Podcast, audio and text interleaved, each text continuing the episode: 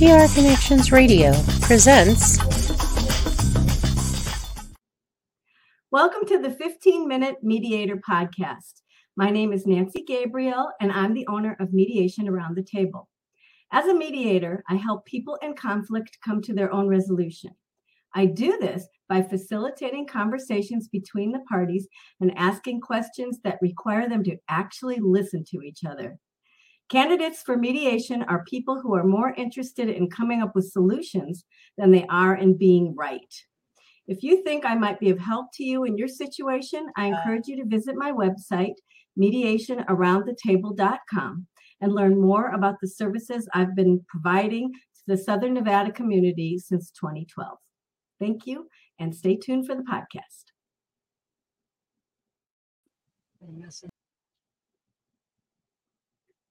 Who gets Grandma's Yellow Pie Plate? I wish I could take credit for this clever title, but it's not mine. Years ago, I participated in a workshop of the same name that was conducted online by the University of Minnesota. They own the rights to that name, not me. But I've taken all my notes from the lengthy workshop and condensed them into this 15 minute 15 minute mediator podcast. So let's get started. In my 12 years of practice as a family mediator, I've encountered many feuds concerning the last wishes of a deceased parent or grandparent.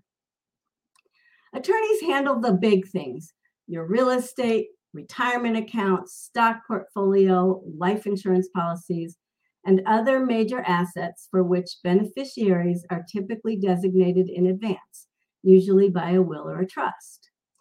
But what about your personal property? And by personal property, I mean the things you've acquired over your lifetime. Are your adult kids going to fight over your record album collection or your Christmas tree ornaments? Are they going to stop speaking to each other because one of them got your tools and the other got your golf clubs? What seems like minimal or even petty problems can divide families apart after your death. Want to hear an example? Let me tell you about the Partridge family.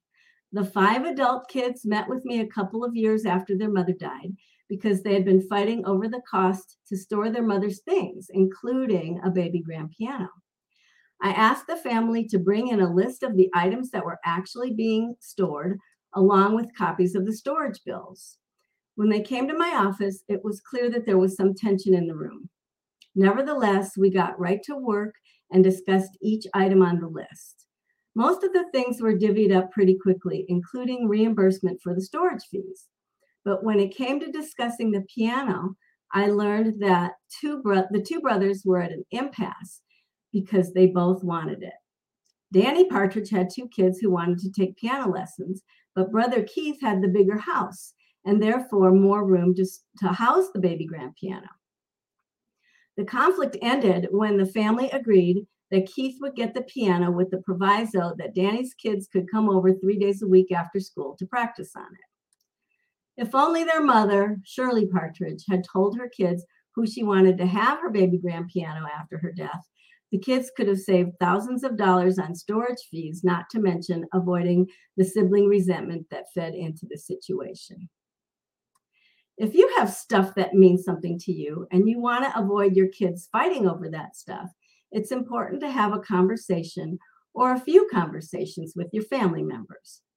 So let me ask you this Are you avoiding the talk because you think no one will listen? You think you're too young to worry about your own death? You're concerned that the dynamics of your family will be altered forever? You have too many other issues to deal with? You know for sure that your family members are uncomfortable talking about their feelings? You think you have nothing of value? You're 100% certain it won't be a problem in your family? You're afraid that past conflicts and or sibling rivalries will resurface? You're superstitious about talking about death? You're concerned that your family might think you're dying? If one or more of these questions resonates with you, then let me give you some suggestions about how to get this conversation started. Obviously, I recommend that you call for a family meeting. But before you do, I want you to consider your goals. What do you want to accomplish by way of calling your family together? Is it to preserve memories? Is it to avoid future conflict? Or maybe it's for your own peace of mind.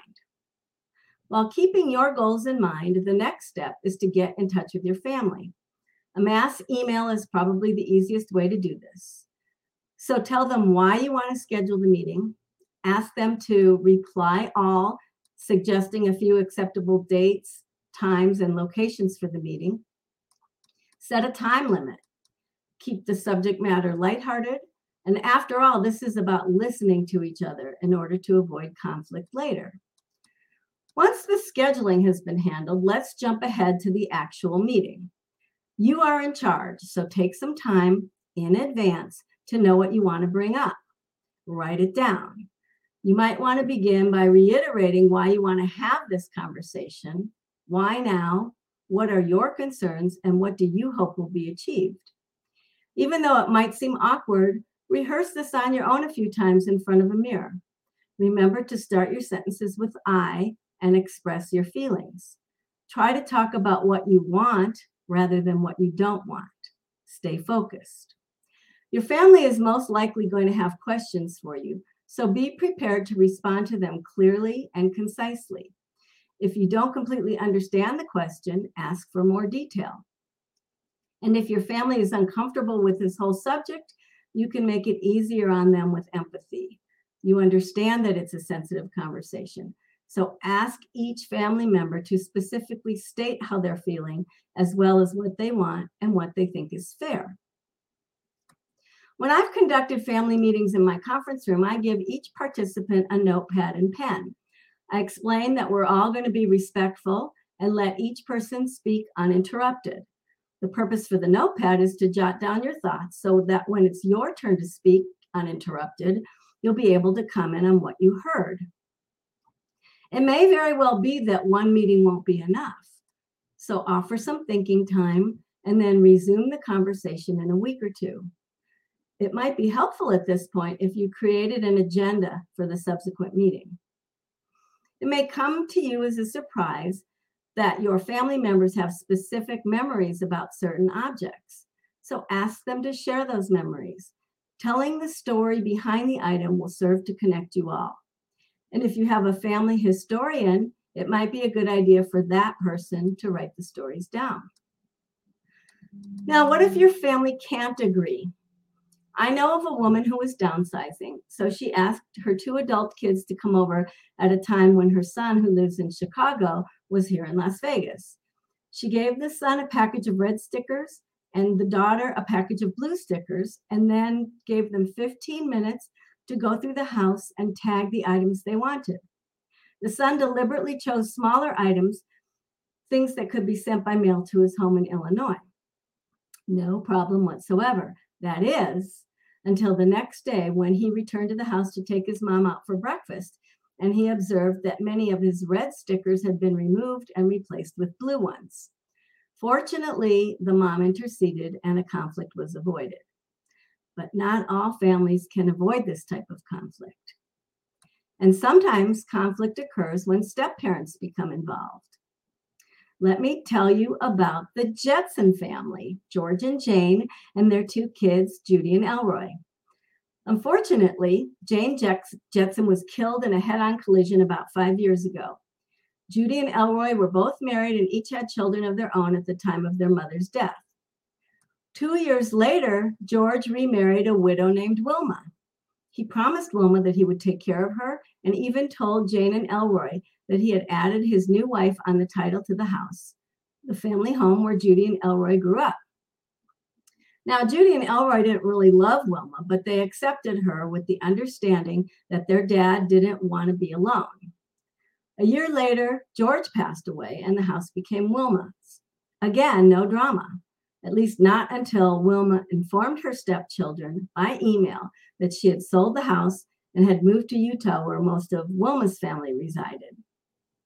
Judy and Elroy were both furious and upset, not because Wilma received several hundred thousand dollars of equity when she sold the home. They understood and respected their dad's wishes that his wife would be taken care of. And believe it or not, they truly didn't care about the money. However, They were furious with Wilma for taking all of the stuff from inside of the house their mother's quilts, their childhood photo albums, and other items of sentimental value to Judy and Elroy, and not to their stepmother. But instead of having a conversation with Wilma, they hired an attorney who wrote Wilma a letter threatening to sue her as a result of her unilateral action to sell the house and take its contents with her to Utah. Judy and Elroy knew they really didn't have a leg to stand on legally, but they were angry. Wilma, an elderly and not terribly sophisticated woman, was terrified. She thought that Judy and Elroy were going to go to her new residence in Utah and take everything away. She feared that they'd leave her with nothing, not even a plate, a coffee mug, or a fork. Fortunately, the family thought to pursue mediation and reached out to me. The four of us met via Zoom, and didn't the Jetsons predict this technology? And each of them had an opportunity to share their goals and their concerns. Judy and Elroy told Wilma that all they wanted were some mementos of their childhood, like photo albums, quilts made by their mom, their prom pictures, and their report cards. And they also wanted to retrieve their parents' wedding album. But that never got communicated until I got all three of them on the Zoom call. So many hurt feelings, anxiety, and sleepless nights could have been avoided if George and his new wife simply talked to the adult kids before he passed away about their intentions and their concerns. In the examples I've shared, conflicts happen when the families didn't discuss and or agree on who gets what. But what if your kids don't want your stuff? What if they're minimalists? What if their lifestyle doesn't lend itself to collectibles? What if you're putting them in an awkward position of taking ownership of something they'll simply donate or throw away later? It's important to remember that when sentiments and memories are attached to the things, it becomes more about the feelings and less about the collectibles. So, how can everyone navigate the downsizing process with sensitivity? Let me tell you one last story, and it's literally about stories. I have been taking questions from seniors who were attending my yellow pie plate presentation a few years ago. When one widow raised her hand, she told me she had collected Hummel figurines for more than 30 years. And now that she's downsizing, she discovered that her two adult sons didn't want them. She asked me what she should do with the collection.